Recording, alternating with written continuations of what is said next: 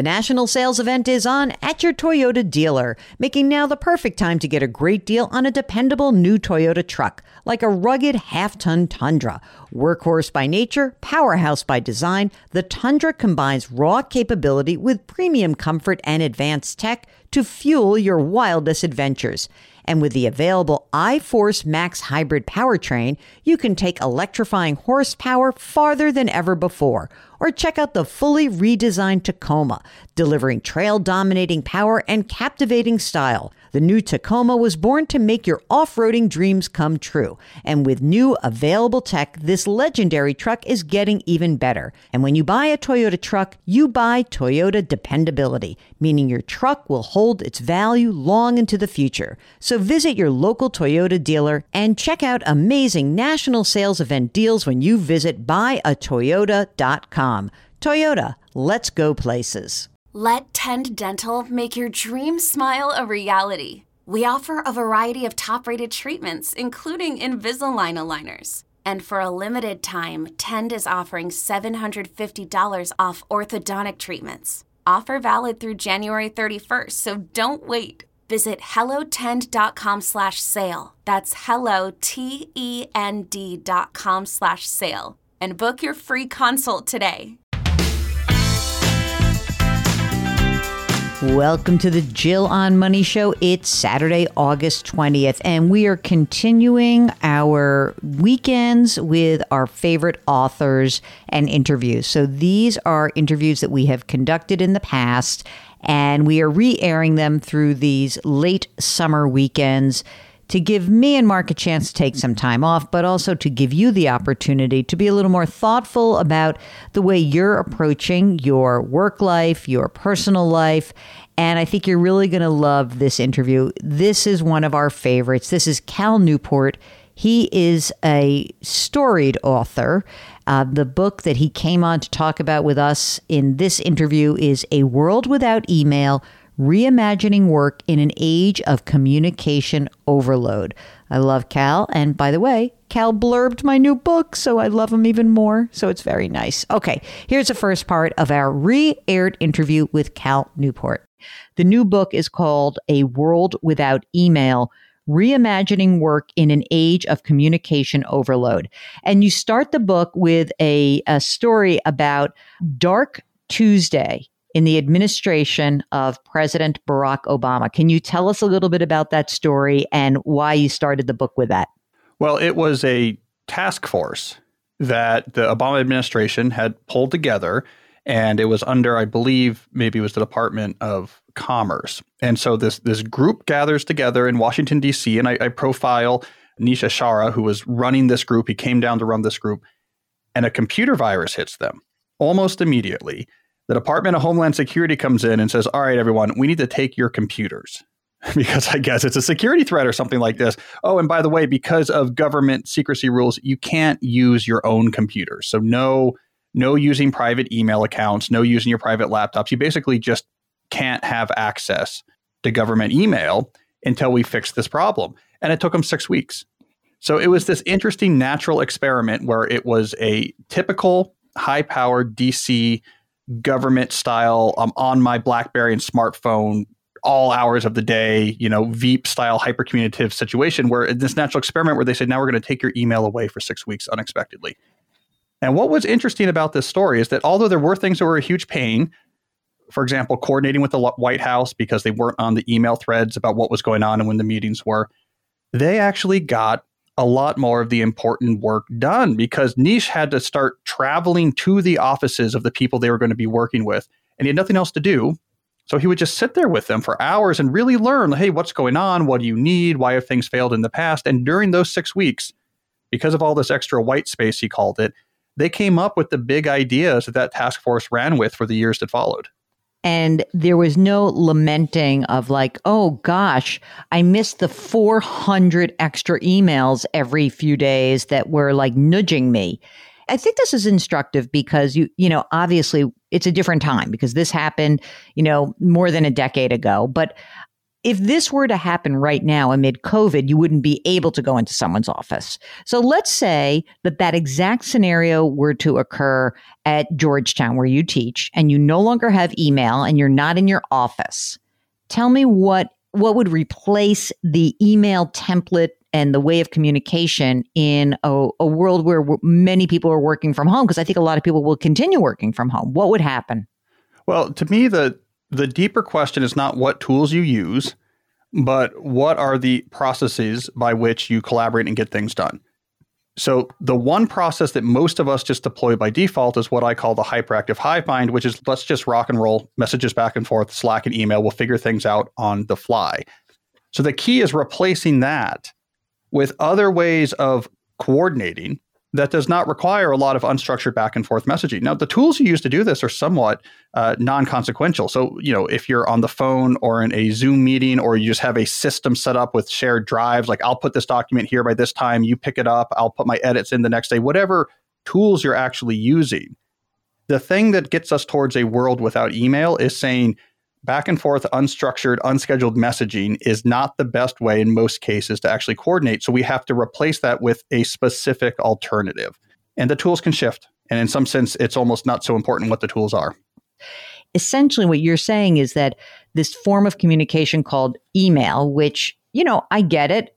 As you say, low friction communication at scale, like throws the stuff out there, but we spend more time managing our work than doing our work how much time are we spending managing this thing called this monster called email? The data set I like the best shows that we're checking our inboxes once every six minutes, which I think is just absurd. And then the other data point I want to put out there, and this is this is like it's like a Kafka play, and we we we just aren't realizing this, is that just the reality that for more and more people, they now spend their entire workday in meetings and doing email, forcing them to do their actual work in these hidden second shifts, like early in the morning or in the evening. And we just sort of shrug our shoulders, like, yeah, it's a fast paced world. It's not a fast paced world. That's absurd. The inmates are running the asylum. We've spiraled out of control. The overhead of talking about work has gotten to the place where we can't actually do any work anymore during the workday. I think there's a huge problem.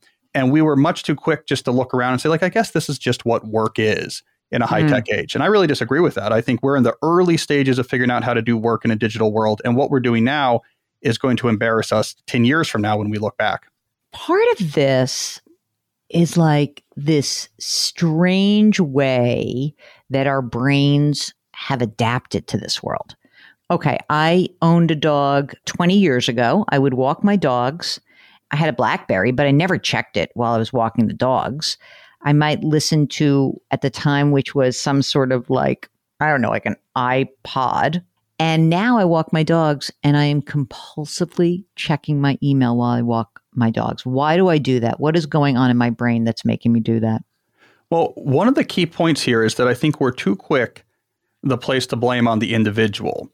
You know, well, we just we check it too much. We shouldn't. We should have better inbox habits. You know, we should batch our inbox checks. But part of what I document is that it's actually a rational behavior because our organizations as a whole have increasingly embraced this hyperactive hive mind workflow, I call it, as the main way that everything gets done.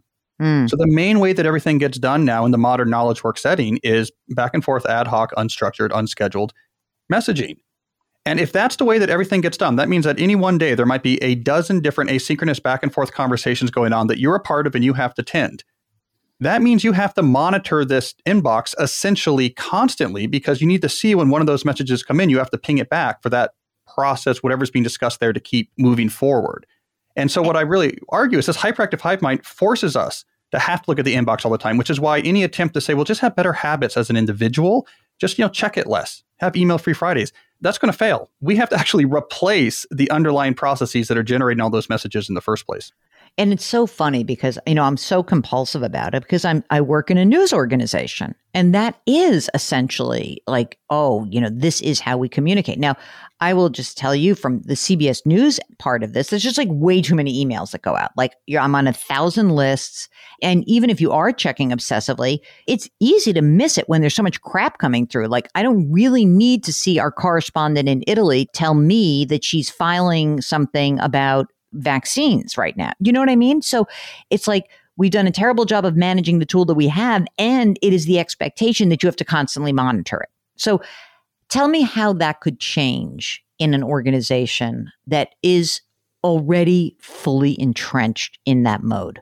You have to get below the inbox, right? We can't solve this problem in the inbox itself. We can't solve the problem with norms. We can't solve the problem with expectations about response time. We can't solve it with better personal productivity we have to go down and be specific about here are the actual processes that execute in our organization. These are often implicit. We don't name them, but they're there. There's the filing the story process. There's the finding out about breaking news process. There's the, you know, getting the paperwork that the HR department needs process. They're there.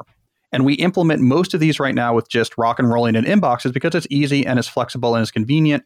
And we also have this autonomy trap, which is a whole other issue.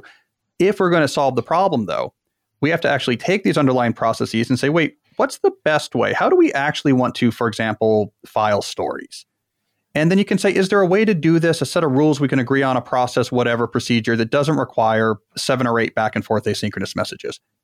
And then you repeat process after process. And what happens is, is you take a lot of this asynchronous, ad hoc, demanding back and forth interaction, it comes out of your inbox and it gets consolidated into set times when it's discussed or set systems that don't require discussion.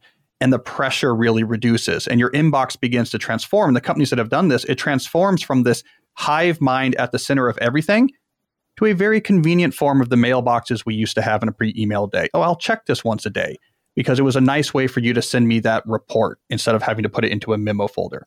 And that makes all the difference. One of the other stats that really did blow my mind the longest interval that each user worked with no inbox checks or instant messaging. So, by the way, all these people like, oh, we have instant message, it's Slack, it's bad. It's no better. It's the same crap. Okay, that was just me. Sorry. Okay, for half of the users study, the longest uninterrupted interval was no more than 40 minutes. The most common length, checking in, 20 minutes. More than two thirds of the users never experience an hour or more of uninterrupted time during the period studied. That really makes it difficult to do any sort of thoughtful work. Here I am, I'm on the, the air with you and I'm conducting this interview. And I have my back to my screen because I don't want to see any email messages coming in. I've turned my phone to do not disturb. I'm super focused. But, you know, when I'm sitting by myself and I'm trying to write an article that's on deadline, it's harder for me to do that. So that uninterrupted time, which you think you could manage yourself, you're saying it has to organizationally happen. I can't do it myself. A, it is crucial. I mean, we'll just establish that. I, I went deep on this topic of why checking these inboxes all the time kills us. And it is just terrible for our brains. Our brains can't do it. We cannot do these quick checks of inboxes and then come back and try to actually think productively because when we see that inbox and we see 100 messages and 99 of them we can't answer right now and they're from other people and people in our tribe and people we care about you have all this context switching that starts happening in your brain and then when you wrench it away from that leaving all those things unresolved and try to return to the article you're writing or the decision you're trying to make or the conversation you're trying to have a big part of your brain is still stuck on trying to what it was looking at before. And it's why we feel exhausted and it's why we feel miserable and why we feel anxious and feel like we have a hard time getting work done. We simply can't work that way. It's basically like a torture chamber we've created. We've made it basically impossible to actually do our work and then say, okay, now try to do that work. Like work in an environment where our brain really can't do the work. And I, I don't know why why we've settled with it. But to get to your original question, there are things you can do as an individual, but yeah, ultimately, this is not a problem of inbox habits. It's a problem of processes. And ultimately, these processes, this is a team or organization wide conversation that has to be had. Here is how we do X. Here's how we do Y. Here's how we do, do Z. And those answers need to acknowledge that our human brain can't check an inbox every six minutes. And so we have to find a way to collaborate that doesn't require this constant back and forth, ad hoc, unstructured digital messaging. We used to do it until about 20 years ago. We can do it again. It's hard, but work is hard. you know, that's kind of by the mm. definition. It's like nothing about work is easy, but we're all going to be better off if we can do that.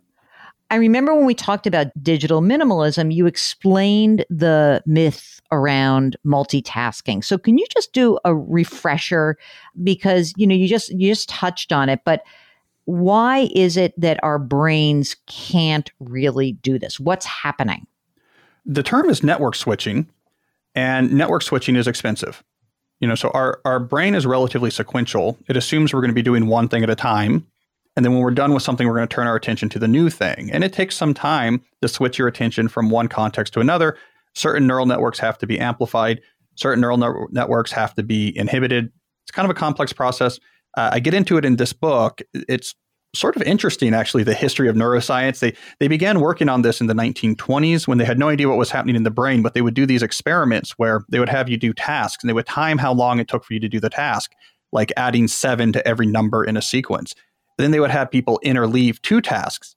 Like, okay, interleave adding seven to every number and doing the alphabet backwards or something like this. And they would measure with clocks very.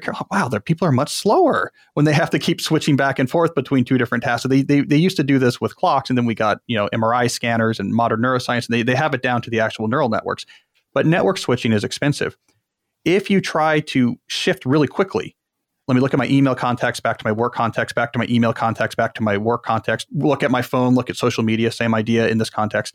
You're switching your network back and forth much faster than it can actually keep up.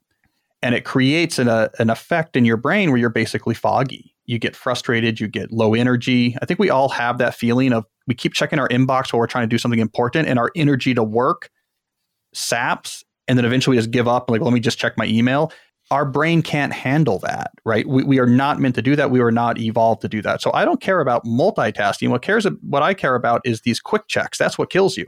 Even if you only have Microsoft Word open on your screen, you don't have notifications, you know, you don't have your inbox open at the same time. If you're still checking that inbox every 6 minutes, even if you're just glancing to see if a message comes back that you're waiting to see, you're devastating your productivity. It mm-hmm. doesn't have to be open simultaneously. It is how long have you gone since the last time you switched context, even if briefly? That's the key metric for cognitive work. Well, that was just part one of Cal. Wait till tomorrow. You're going to really get a boost if you're the kind of person who works in an organization that relies on email. Oh, it's just exhausting, isn't it? Anyway, if you've got a financial question, we'd love to hear from you. Just go to JillOnMoney.com, click the Contact Us button. Let us know if you'd be willing to come on the air. While you're there, don't forget to check out all of our great content and sign up for the free weekly newsletter. Mark does it every single Friday, and it is darn good. We'll be back in your ears tomorrow, so before then, please put your hands metaphorically on someone's back. Grit, growth, grace. Thank you for listening. We'll chat with you tomorrow.